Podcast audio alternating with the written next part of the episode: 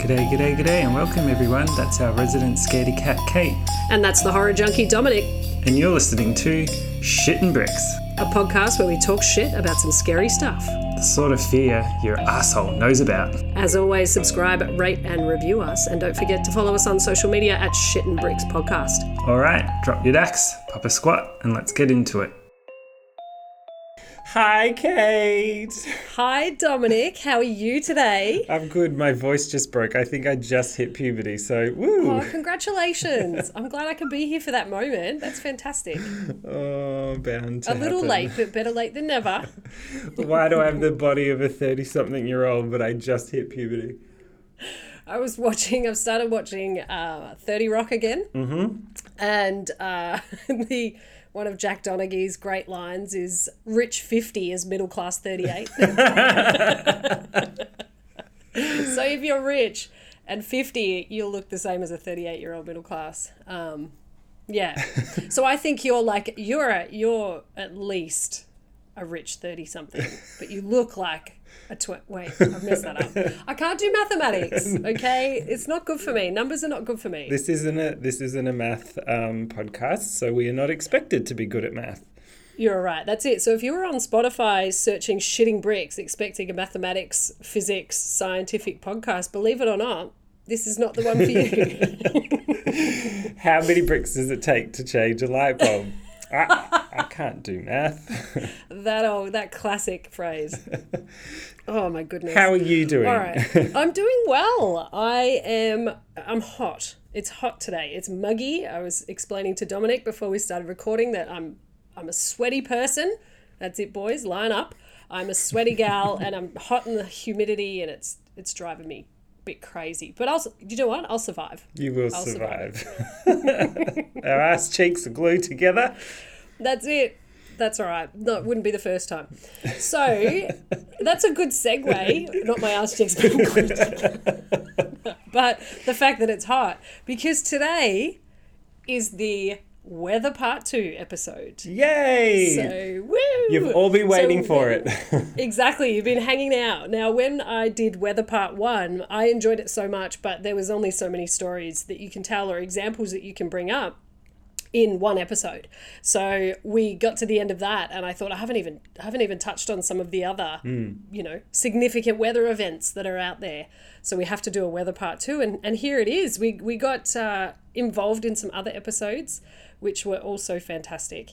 Uh, but now it's time. I thought I'll put the work in, and here we go. Weather part two. I'm very excited. Yes, there is so much to discuss around this area that is very freaking scary. And I know it sounds a bit cliche, but I have to say, I think weather is becoming more and more of a um, relevant topic these days. So, Absolutely. mm, what was once abnormal is now being a little bit more frequent in a, in, in a real scary way. So I know there are people out there that are genuinely frightened and fearful, A, of the future, but also just of general weather. So Agreed. Yeah.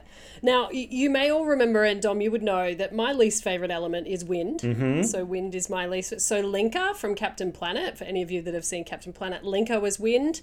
Um, she would not be my friend. No. Or maybe she would be if she can control it. But the fact that she can summon up like gale force winds, it's not really something that I have on my friendship list. Uh, but with that in mind, today I'm going to tell you a little bit about hurricanes and tsunamis. Those are the two weather events that I'm going to talk about today. I was going to talk about dust storms and I was going to talk about, uh, you know, a whole bunch of different things as well, but I just we run out of time. So I thought I'm going to restrict myself a little bit this time and tell you some stories about hurricanes and tsunamis. come on, boundaries. Let's do it. Uh, so strap yourself in. Uh, the first thing, though, usually with my stories, is uh, I like to share what the phobia may be around some of the things that we discuss. So, the phobia uh, for this particular episode that we're looking at is anemophobia, but it's also some sometimes called ancraophobia, and that is a catch-all term that encompasses a wide variety of air-related phobias. oh, So, yeah, some people are afraid of drafts or gusty winds. I'm a gusty wind gal. uh, and so, but some people fear swallowing air, which is called aerophagia. What? a, a, a phobia, yeah, where you fear swallowing air, which I'm not sure if that's you know breathing, Hmm. but or if it's the actual sort of like a gulp of air or. I don't know, but that is another phobia, which is to do with with air, air related phobias. All right, no judgment So- out there. People have None. got their things, but uh, if you yeah if you have any of those phobias i'm going to be talking about uh, yeah things that might may be triggering so just keep that in mind because we are talking about hurricanes and tsunamis uh, so the first thing hurricanes let's start off with hurricanes usually when i do my research for these episodes uh, I start off, you know, with a very high tech method where I put that weather event into Google. so, so I typed hurricanes and press enter. Shh, you're letting out all of our secrets, Kate. so sorry. I'm sorry. Now, I know that sounds highbrow, uh, but stay with me. You know, we can't, we're not all PhDs, uh, whatever. I use the Google. So the first thing that pops up when you put hurricanes in is the Hobart Hurricanes, which is a cricket team here in Australia. But, but when you scroll down, uh, you know, on Google, there's the people also ask box. So these questions that people also ask, I assume they're from human beings, but I can't be 100% sure because maybe they're more primary school kid questions. but what I really think is the people also ask box is actually an alien civilization asking questions to understand what humans do and what it would be like to live on Earth. That's how I picture it. For the inevitable sort of invasion, they need to Um, Correct. know what they're doing and what to watch out for. I mean, aliens are not going to come down and try and take over a city if it's currently being pounded by a hurricane. Exactly. Well, they you, they might they might think it's just a cricket team, so maybe they'll they'll be here. but in the people also ask box for hurricanes, the first question is why do hurricanes exist? Hey, look, you know what? It's a good place to start because there are some so. people that probably just don't know. And they don't know. Yeah, and um, I mean the second then people also ask is who owns the Hobart Hurricanes. Um, but I thought I'll stay on weather. Why do hurricanes exist? Now I thought that was going to be the highlight of me clicking this link.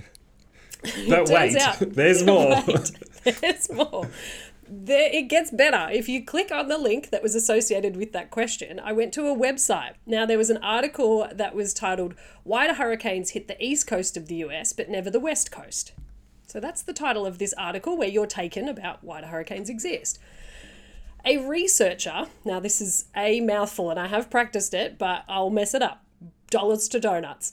A researcher at the Atlantic Oceanographic and Meteorological Lab- Laboratory, Hurricane Research Division of the National Oceanic and Atmospheric Administration, or NOAA, uh, which that is located in Miami, Florida. Now he had the answer to this question. That's the researcher. He works for this company.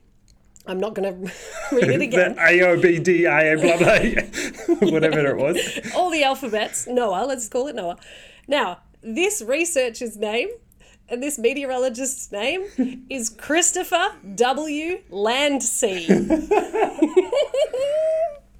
If you're listening. Christopher, we love you. We're a massive fan. Oh my god! His name is Landsea. Now he studies hurricanes which occur on both the land and the sea. How good is that? Amazing. So I was so pleased that this is the name of this research. It has to be correct. Everything he says must be right. It has to be right. Like, has he taken the piss? Did he have that name and then decide to be a meteorologist, or did it just work? I, I swear he's like purposefully gone and done this. Uh, we will put a photo of him on our socials because when I Google image searched him, he has the cutest little shirt on that's got sharks and stuff on it. It's just it's adorable. So we'll put him on the socials. But Chris Landsea, thank you very much Yeah. for being you. Actually, Amazing. let's put this down on paper now. If we ever become successful enough in this podcast, Kate, to tour the US, Yeah. we will come do a show in Miami and we will invite this Christopher Landsea to come as our special guest. Please. That would be incredible. And if perchance, Chris, you are listening, please hit us up, uh, send us a DM, an email. We'd love to hear from you because you look fabulous. Your answer to the question was really good, which I will get to for those that uh, you know have that in the, the back of their minds. Uh, but he seems like a really cool dude. So, Chris, hit us up. We'll tag you in on Instagram on all of our posts. We'll, we'll let's Yeah, stalk him and let's Yeah. let's see if we can. This is our test. Let's see if we can actually get a celebrity, because I assume Amazing. Christopher Landsea's a celebrity. I assume he is certainly now. Absolutely. Uh, now, his answer to that question, for those that are concerned about us answering the question as to why hurricanes hit the East Coast, uh, not so much the West Coast, hurricanes do exist outside of the West Coast of the States, but the way that the uh, essentially currents, the air, that generally push out towards the ocean. Whereas on the east coast, and when it's sort of more northeast coast, the pressure systems and the way that the weather patterns occur up there tend to push it uh, west, so hits land more often than not. Makes sense. So there you go, Chris Landsea. If you, I mean, we can I can pop the link for that uh, up as well. So if you really want to read more of a detailed answer, that was my very basic, awful response. But enjoy it. At least it gives you a little bit of uh, closure on that. Okay, so we've gotten past Chris Landsea. Thank you to the person who asked why do hurricanes exist. Uh, you know, though, that I always like to find a story that's usually related to film or television, so that I can I can add this into our episodes. The story I'm going to talk to you about is a story about a fishing trawler called the Andrea Gail. I'm familiar. Yes. In 1991, a catastrophic storm swept the northeastern coast of the US. It was wreaking havoc along the coast of Massachusetts. The storm had no name. Afterward, it gained the title of the Perfect Storm and inspired a movie of the same name. Shout out to George Clooney, Mark Wahlberg. They were in that film. Uh, yeah, if you haven't seen it, uh, recommend. It's it's yeah, it's an interesting movie. It's almost as if kind of nothing happens, but a lot happens. It's kind of one of those ones. Uh, but the real perfect storm was apparently an event of so three weather systems mm-hmm. that collided in the air over the North Atlantic at the time. Mm. So up in that top, you know, right hand corner of the states. It made landfall suddenly, and no one anticipated its hurricane strength devastation, with those on land feeling the effects, but those at sea having a first hand account of the strengths of the wind and the rain. Mm-hmm. The conditions that created the perfect storm resulted in a fatal 100 foot or 30 metre wave, and tragically, the Andrea Gail and her crew of six was lost at sea. Now, recently, we did an episode about heights, so 100 feet, 30 metres. Mm-hmm. I am going to put this to bed today. Okay. We are going to get some real life examples of what 100 feet or 30 meters looks like so that all of our listeners can picture that and any time henceforth they can think of those measurements as we're moving through uh, because no doubt we'll do one on heights i'd love to do an episode on heights that's you know one of my fears as well so let's just get these real world examples in people's brains so that they're able to picture exactly what i mean by a 100 foot wave Cool. Okay. Firstly, shout out to my dad, John. He's a carpenter and a house builder extraordinaire. So I called him the other day and I said, Dad, I'm trying to tell people how high up something is. So can you tell me about like what a, a two story house? How high is a two story house? So he said from the concrete slab to the top pitch of the roof is approximately seven meters. Yep. I thought it was a lot higher in my mind, but this is good. This is why we talk about these things. So it's approximately three meters per story plus the pitch of the roof, and that adds an additional meter or bit on top. to picture 30 meters, so 100 feet, that is four two story houses stacked on top of each other. Mm-hmm. So if you live in a neighborhood that has a two story house, or if you live in one yourself, go and stand outside this morning, tonight, whenever you're home, and think this plus another three stacked on top. That's quite a picture. Yeah. That if you're standing at the base of a wave and that's how tall it is, no wonder the Andrea Gail perished. Yes. Uh, insane. Now, if you've never seen a two story house, possible, here's another example for you. You may or may know I'm a fan of the AFL, Australian Football League football. The next time you go to a game at a professional stadium, the goalposts, so the ones for the big scores, not the little ones, they are 15 metres tall. So if you put two of those on top of each other, that's 100 feet. Yeah. That's roughly, you know, your 30 metres. Uh, if you've never been to Australia, if you've never seen the AFL, that's okay also. A Holden Commodore VE, that is a sedan vehicle. That's approximately 4.9 metres long. So if you flip that on its nose and stack 6.2 Holden Commodores on top of each other, that's that's 100 feet. That's about 30 metres. So you're standing at the base of 6.2 Holden Commodores. This is the kind of scale that we're looking at. Yeah. All right. If you've never seen a two story house, been to an AFL match, or know what a sedan is, a bottle of wine is approximately 30 centimetres tall. now, that is an average height, and it doesn't include a taller style bottle like a Riesling or a Magnum or something. A standard bottle of white wine or red wine is 30 centimetres. So you have to picture 1,000 bottles of wine stacked on top of each other. And that's what we're looking at in terms of the height of this wave. So that's where we're at. If you are not able to picture the height of this wave based on those uh, exceptional real world examples, then I can't help you. I can't. I really can't. I tried to give you all of the ones that I thought were the best, and uh, yeah, you're on your own now. Oh my goodness, That Kate. is- those were the examples I found. I was, as you were starting the wine bottle analogy, just Yeah. take a breath because I feel like that, that maybe Sure, you took yeah. yourself out of I was just tickled by that. When I was writing that, I was pretty tickled. As you were saying the wine bottles, I went to go look up what's the standard height of a Vegemite jar. Like, because you're giving all oh these wow! Of course. Aussie, classic Aussie examples or, you know, Yep. points of reference. And I thought Vegemite jars too, but then you beat me to it. A bottle of wine. Oh, a bottle of wine. But then, Spot on. yeah, I would look. To be honest, I'd imagine a Vegemite would be what, maybe fifteen centimeters. So again, so two thousand Vegemites. Oh my Let's call it that. There you go. Um, so if you happen to have two thousand Vegemites on you, go and lay them out in the park, and then like lay next to it. Get someone to take a drone photo. Send it to us. it's a simple request. I don't know how much more simple I can get about my requests No. for our pod. Thank you for educating us, Kate. I feel very welcome. enlightened. Excellent. But we're putting a pin anytime I mention um, heights. th- That's that's, That's it. your examples. You can go back to that. Uh, I'll try and create maybe even like a little scale to pop on our, our pod socials. All right, now back to the Andrea Gail. The Andrea Gail is a fishing trawler and it set out from Gloucester on what was meant to be a month long fishing trip off the coast of Newfoundland. Uh, Newf- Newfoundland? Newfoundland? Okay. Yes, let's do that. Newfoundland. I'm trying to think of how they said it in that musical, Come From Away. Wasn't it there? Newfoundland. Um, Newf- Newf- Newfoundland. I think Newfoundland. Yeah. Yeah. Uh, now, that trip off the coast of Newfoundland covered approximately um, 900 miles, which is 1,440 kilometres, which is driving to Melbourne and Sydney and back. Uh, now, what they didn't know is the storm that was heading up that coast would take the lives of 13 people and cause millions of dollars of damage from Florida all the way up to Nova Scotia. So we are talking the very bottom of that coast, of that east coast, all the way up to the very top.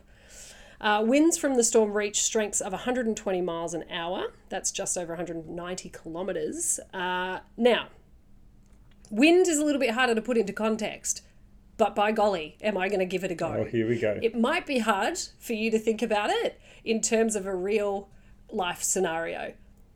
Here it is. To measure wind, we use what's called the Beaufort scale. I only know about the Beaufort scale because of Billy Joel's song Stormfront from his Stormfront album, but that's a whole other episode of a pod. Forget it. I gave you a rundown of the Fujita scale in Weather Part 1. Now, that is wind that's relating to tornadoes. Uh, the Beaufort scale, which ranges from zero being calm. So if it's calm, smoke from a fire would rise vertically and there's little to no drift. All the way up to a 12, which is hurricane force winds over 120 kilometers an hour. They overturn RVs, they uproot trees and rip roofs off houses. So that's pretty pretty fast. So 75 miles an hour, which is 120 kilometers an hour. Mm-hmm. Now, real world real life. Let's real chat. Real chat Real here. chat. The average wind speed of a hairdryer is is 40, 40 miles per hour, which, believe it or not, on a Beaufort scale is an 8. So that's a gale force wind. 40 miles an hour. Now that's measuring it from its highest speed and from about an inch away from the nozzle. Yep. So you've got to be pretty close and it's a small condensed, you know. So, but you can see how your hair blows when you're using a blow dryer. That's gale force winds.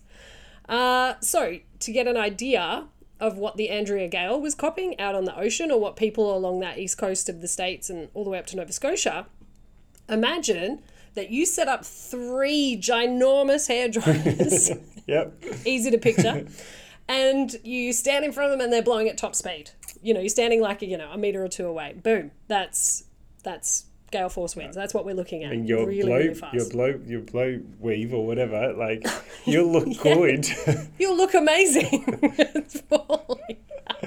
Oh, now I'm sure you. uh, That's the only example I'm going to provide because I'm sure you can just you can get it based on the Beaufort scale. That's fine. Uh, but that was the only thing I could really find, and I thought, why not? I'll give it a crack. So there you go. Uh, back to the perfect storm.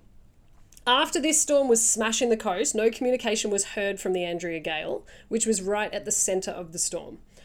After that storm, uh, the search was called off in a matter of 10 days. So they did search for the vessel, they did search for the crew, but the, the search was called off. The last that anyone heard from the Andrea Gail was communication between Captain Billy Tyne and Captain Linda Greenlaw. Now, she was the captain of the Andrea Gail's sister ship called the Hannah Boden. During the communication, Tyne gave Greenlaw his location, which is how the last known approximate location of the Andrea Gail was recorded. To this day, the trawler, its crew, uh, they've never been recovered. So they never found the the ship. They never found anybody, which is yeah, it's really sad. I'm sure that that would be really challenging for their families and loved ones, and they went out on the on their fishing trip and then never came back. yeah. Uh, it is believed that the ship encountered huge waves and strong gale to hurricane speed winds, anywhere between a 9 and a 12 on the Beaufort scale. If you have seen the film, you'll be able to picture a little bit about what I'm talking about. There was that scene that terrified me. Uh, and it's when that rogue wave or the giant wave does appear. So this is the 100 foot, 30 meter, 6.2 VE Commodores. Uh, they try to drive their boat up it. They try to sort of, you know, battle it as best they can, but it doesn't end very well because the boat is essentially vertical uh, and then flips over on itself. Yep. Uh, what I found was even worse, and this absolutely could just be artistic license, but in the film, you know, no one was there to actually, no one's survived to tell the tale, but in the film, there were crew members in the engine room of the boat, and when it tipped, the metal door to leave that room slammed shut, and the pressure of the water, they could not escape. So they were, that was it. There's that one door was to get out of this area in the boat. Uh, so they were completely trapped. And they had time to think about the fact that they were trapped as the water rose. And that was it. That was going to be their grave. Like that would, that's, that gives me the heebie-jeebies. Um, because I don't like the idea of that. They just have to. You just have to resign to the fact that you're you're done. Yeah. You're going to drown. We've talked about this before in other episodes, right? Where, Mm. you know, fear of death and all those sorts of things, there's sometimes a blessing of it happening instantly and you're not left to ponder these things. Yeah. It's the it's the anticipation, it's the waiting and all, and all that sort of stuff. So it is a sad movie. I cry every time that I watch it, but it is such a well directed, well everything. Wolfgang Petersen amazing director. He directed it, and um, yeah, it's it's a great story. Yeah, I Sad really enjoyed story. that. Now, the bizarre thing about the Andrea Gail, which is a, a fact that I learned whilst doing a bit of this research, uh, is that her last position that was notified to the Coast Guard, it is believed to have sunk in a very similar location to the Titanic. I was just about to say, if you're going to tell me that, Kate, I am gooped and gagged and thrown for a loop right now because mm, Now, I talk about a Titanic connection in a few episodes, but this one I have a little bit more evidence than I have had previously. because I didn't want to drop that and get you excited and not have some some evidence to back it up. Now, when the Titanic sank, she was undiscovered for years until Dr. Robert Ballard and his team found her again. Her final resting place, the Titanic, is 41 degrees, 44 minutes north, 49 degrees, 57 minutes west. So you can put those those uh, coordinates into Google. Now, if you compare that to the last lo- known location of the Andrea Gail, it is 44 degrees north, 56.4 degrees west. They are just a few hundred miles from each other. So I've gone ahead and done the work for you, and I did put that into Google Maps. I've made a map, and you can see precisely where those two locations are. Now, that doesn't mean the Andrea Gail is there, hmm. but that was the last known location. It's pretty close. It's real. They're really not far. Uh, so yeah, you can have a bit of a look at that map and and see that the Andrea Gail was in the same vicinity as the Titanic. Yeah, and I mean, for those that don't know, they're two very different sized boats made of very different Yes. materials. Correct. Finding the Titanic was hard enough, let alone trying to find a little fishing trawler that, yeah. That's right. I- Yeah. The, the chances of A, it surviving and, yeah, where it is. And with that sort of weather as well, and how they were discussing, you know, it's it, there was three different weather events converging in the exact place that they are. So I felt like the the film did a really good job because they show the you know the meteorologist's computer screen, which I've taken a screenshot of that as well uh, to add on our socials. But they zo- then zoom in into kind of real life, so they go into and you can you know visibly uh, identify that path of the storm converging and yeah the, the fishing trawler didn't stand a chance it's it would be very surprising to me if it wasn't just completely smashed up from you know being in that sort of weather so that is the story of the Andrea Gail. That gives you a bit of a rundown of hurricanes. I mean, that was really kind of one one example. There are so many uh, that that I could talk about, but that was just that one, and it was really, you know, I thought about the perfect storm straight away because that is pretty terrifying, and it was certainly a hurricane mixed with additional tropical storms, and yeah, everything, all of the wrong things at the wrong time. Essentially, if you were the Andrea Gail. And you know, you and I always talk about the fact that we, we very try to be very sensitive in these in these episodes. I think if we'd done something on Hurricane Katrina, even though we are not from the United States, it is still really recent and raw. I think as a topic. Um, so probably best that we didn't go too deep into that. And I'm sure that there are plenty of podcasts out there that have done a great job of it. Absolutely. Yeah, you know that my my vibe is always, you know, pop pop culture mixed with some of the research that we do. So, I, it's very difficult to tell a story about something like Hurricane Katrina when again, you know, I didn't know enough, so I would want to put in the time to be able to do it justice. But ultimately, I thought I'm going to stick with something that I'm, you know, it's a little more in my wheelhouse. Let's go for the the pop culture style of things, and yeah, uh, yeah that was that was kind of the vibe. But I know what you mean. There's so many examples out there, and hurricanes do exist. That's the answer to that initial question from Google. They do. They just do because they do. Okay, I'll ask Chris Landsea. We'll get it sorted. And uh, he'll be our first official guest. In Miami. Our celebrity guest, yeah, in Miami. All right, so that is my little break on on uh, hurricanes. The next thing that I want to talk to you about is ah tsunamis. I have a couple of examples that I found. Now, a bit of a rundown because I find tsunamis quite uh, fascinating, also terrifying, similar to a hurricane, similar to a tornado.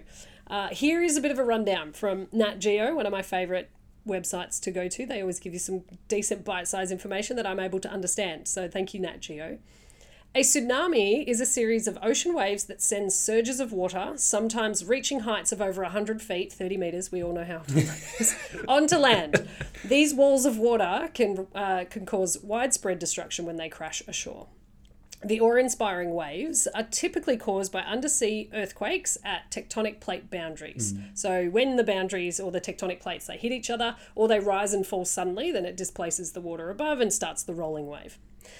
Uh, tsunamis can also be caused by underwater landslides or volcanic eruptions. I'm going to touch on volcanic eruptions in a little bit. But they can even be launched, as they frequently were in Earth's past, by the impact of a large meteorite smashing into the ocean. Again, we've discussed asteroids, meteorites. We know the score. This bit got me. I really I don't like this. I don't like it. Tsunamis travel across the sea at 805 kilometers an hour. So that's as fast as a jet plane. So they will like holy shit. Yep. Uh, at that pace, they can cross the entire expanse of the Pacific Ocean in less than a day. Yeah. So the, they start. I'm just really distressed. it's not fair. really distressed. So they start. They travel as fast as a jet plane, and because their waves are really long, they don't lose much energy at all. So it's not like a tornado that just puffs itself out, or a hurricane that runs out of either the ocean or the tropical, you know, uh, patterns to keep it going. Tsunamis are just like, see ya, bitches. Yeah. It's coming. Gone. okay Yeah. a tsunami's trough, so the low point of the uh, tsunami beneath the wave's crest, they often reach the shore first. When it does, it produces a vacuum that sucks the coastal water seaward and exposes the harbour and sea floors. This retreating of seawater is an important warning sign because the wave's crest and its enormous volume of water typically hit shore five or so minutes later. So you, if you are standing on a beach, if you are at St Kilda having an Aperol spritz, and all of a sudden you can see just sand for as far as as far as the you know horizon is, run. Yeah. Take it, slam your Aperol spritz down, and get across the road. Like run. Yeah. because you've got about five minutes. Go jump on a kangaroo because they're everywhere supposedly in Australia Totally. and ride Yeah. that thing inland. Ride, get get in the pouch and slap that thing's ass all the way down Acland. Go, go past Grey Street. Chill. Off we go. Outstanding. Uh, yes. So if you see that, if you do see the the shore continue to grow, run. Uh, some tsunamis, however, they don't appear as a massive, you know, breaking wave, but sometimes they can uh, be a quickly surging tide that just inundates coastal areas. Just as devastating. Uh, however, they're just a little bit different. So you're not picturing this ginormous wave, it's just a surge of water. So maybe it's five meters tall. Yeah. That's still significant. Yes. Uh, now, when I was having a look up, uh, looking up tsunamis, I found a, a good news story. So I thought I'll add this in because it was something that I found fascinating and wanted to share with our listeners. Uh, but it turned into a, a bit of a good news story, which is great. So we're headed to Fudai in Japan in March 2011. And I'm going to have a chat to you about Kotaku Wamura. Now, Kotaku was the mayor of Fudai during the, uh, the 1970s. All right, there are 3,000 residents here uh, living between the mountains and a, a cove. Now, they, they owe their lives to this leader who saw the devastation of an earlier tsunami and made it the priority of his four decade tenure to defend his people from the next one. He created a 51 foot floodgate between the mountainside, uh, which took dozens of years to build, and they spent more than $30 million in today's money. So that's kind of the, ex- the exchange rate. That gate project was criticised as completely wasteful in the 1970s, but the gate and an equally high seawall behind the community's uh, fishing port, it protected Fudai from the waves that obliterated so many other towns when a um, an earthquake erupted, which measured a nine on the Richter scale. Wow. So this tsunami that rushed through this town, uh, the waves rose as high as uh, 50 feet. So we're talking, you know, 15, 20 meters. As watermarks on the floodgates, uh, the on the floodgates towers showed that. Some of the ocean water it did flow over these these gates, but it caused minimal damage because, because the gate actually broke the tsunami's main thrust. So this wall of water, and if you can just imagine, you know, uh, four pillars essentially. So these big pillars that have gaps in between them. I will post a photo on the socials, so have a look if you can't quite picture it. But as the wall of water hits that, it kind of breaks it up Yeah. into, you know, four sections. So it busts up this huge, you know, tsunami that's coming through. Uh, and then the two mountainsides on the side, either side of those gates, they worked as a bit of a barrier as well. The tsunami battered the White Beach Cove, leaving behind debris and fallen trees. But behind the floodgate, the village was virtually untouched. Wow. So it was completely fine because of this mayor who saw devastation and didn't want it to happen again. So forced them to build this thing and it saved the village, saved 3,000 people's lives. So I thought that was a really nice, uh, you know, good news story. That's a good what was 30 a little sad?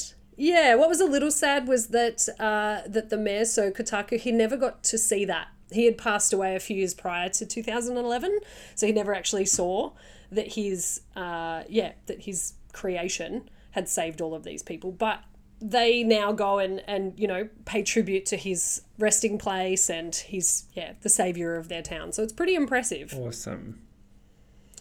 Now, it would be a little remiss of me to talk about tsunamis without discussing a very recent event, one that's still in progress, essentially. Uh, that's I'm talking about the incident in Tonga. Now, if you're not aware, there was a massive volcanic eruption uh, that caused a, a tsunami um, in, in Tonga. Now, to give you a bit of an idea of the volcano, uh, the explosion was heard in Samoa, which is about 840 kilometres away. The sound travelled to Fiji, which is 700 k's away. Uh, they describe sounds of thunder or the thump of the eruption um, was also heard in Vanuatu. And then it was also heard over 2,000 kilometres away in New Zealand. The sound arrived about two hours after the volcano erupted. A series of bangs were heard around 3:30 a.m. local time in and around Anchorage, Alaska, which is nearly 10,000 kilometers away, and that lasted about 30 minutes. Hmm. And low fre- frequency noise persisted for about 2 hours. Booms were heard across New Zealand and as far away as the Yukon in Canada. Wow. Yeah. So, just in that sense of how far the sound was traveling, you can only imagine the sheer magnitude Yeah. of this volcano going off. Uh, I will include, which I found fascinating whilst I was doing this research, I hadn't seen these pictures before, but I will include on our socials too a picture of the before and the after of the eruption. So, satellite photographs were taken a few months before, a couple of days before, and a day after basically the volcano is in the center of an island that is now gone so that center of the island where the volcano was is friggin' gone it's the where you could see the initial island it was almost like a bit of a um a bat wing shape and just the outer ends of the bat wing are now visible yeah. that blew my mind. Yeah. I couldn't I, I couldn't process that. I really had to dig into that to try to work out if that was true or not. Like if someone had just doctored a photo, if someone had had made it up, but no, it's yeah, That the satellite images. Ooh, uh, yeah. So after that volcano had gone off, uh, a tsunami hit Tonga soon after that. And it, it consisted of waves anywhere between one and two meters tall, all the way up to 15 meters tall. Uh, so you can imagine the, the devastation and the damage that that would have caused, uh, particularly after a volcano, because they were also covered in ash. And yeah, it was it's it's pretty terrifying in terms of what has happened over there.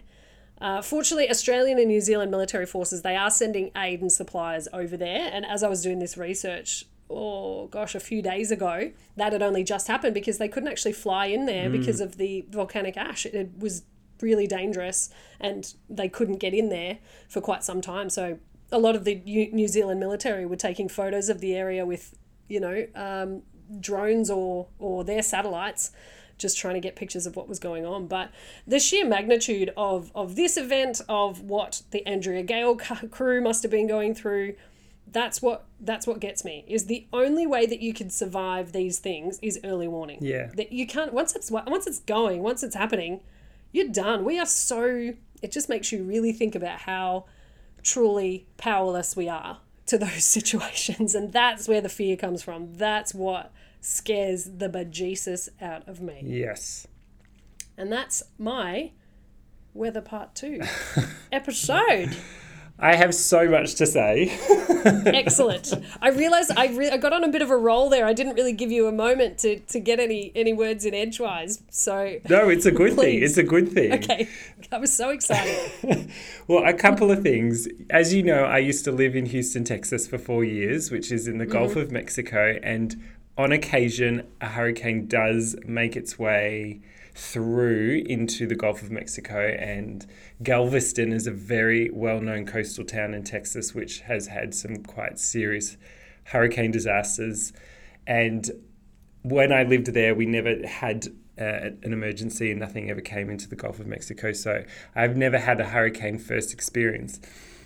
But it resonates with me, and there was always this fear as a child that they, even though we lived in Houston, that we would we would feel the impact of a hurricane if it did actually come in. So th- there was definitely a real fear while I lived there of it. But tsunamis, I have to talk about tsunamis because they are possibly out of all my weather, you know, all the weather things that we could potentially talk about, tsunamis are the thing I'm most afraid of. And I can bring it back to pop culture because we love to do that. when I first watched Deep Impact, and I know that you've mentioned it, and um, because of asteroids, Yes. that never scared me. What scared me was the moment when uh, Anne Heche, is it Anne Heche? yeah. Yeah, Anne Heche that's and her right. husband are standing on the beach and just letting the wave hit them. And it wasn't so much the wave itself, but was seeing that scene where the water pulls back from the coast and it exposed all that sand and bod- sea, and it. That's what scares me about the ocean is all that space underneath, and then it's being exposed was like fuck off. No, that's it. I would have died before the the wave even hit hit Anne Heche. I would. Yeah. I, no, is it Téa Leoni? I think it's Téa Leoni, not Is it Anne Tia? I can Google whilst you chat. Anyway, that scared the hell out of me. But when we first talked about you doing something on tsunamis, I mentioned the mm-hmm. movie The Impossible, which has. Yes. Naomi Watts and I think a Tom Holland yes. and I think an Yeah. Ewan McGregor. I'm not too sure, but uh, that's a really great movie that people should go and watch because it's it's less fantastical and it's more real. It's about a family that gets caught in, in, in that tsunami. But the last thing I wanted to mention is the fact that I've always wanted to do an episode on um, tsunami spirits. Now, this was an episode on Unsolved Mysteries. They touched upon it really lightly, and I don't think they did the, the story justice.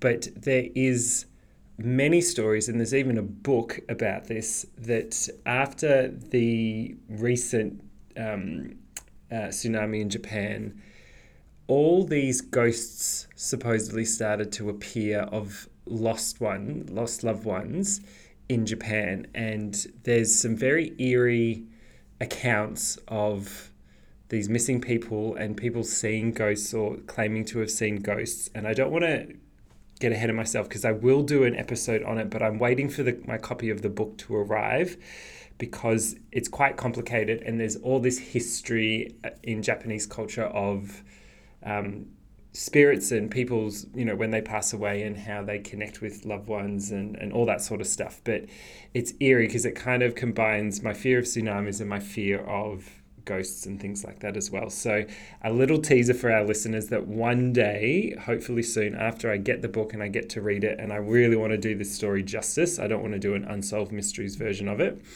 Yeah. I'm gonna gonna share some uh, some accounts from people today that uh, swear that they have seen ghosts of their loved ones. That sounds amazing. Mm. That's like the best combination of our weather fears and our ghost fears and just creepy story fears. Yes. I wanted that's I want to hear that one so bad. Like I I'm hanging out now. I hope your book comes soon. Yes, I will do it. But Kate, that was fantastic. I did touch on a couple of things, uh, which, you know, I hope that's enjoyable. And at the very least, now you know how tall 100 feet is. Mm. Never to be spoken of again. You just must know. the teacher in you, you always come out with uh, something for us to walk away and we're learning. We're growing as people. There you go. So if you c- if you see the ocean leave the shore by 100 feet or more, so 6.2 VE Commodores, four houses. That's what we're talking about. Lay down your bottles of wine. If you get to 50 bottles of wine, it's time to run. time to run because the ocean's gone out too far.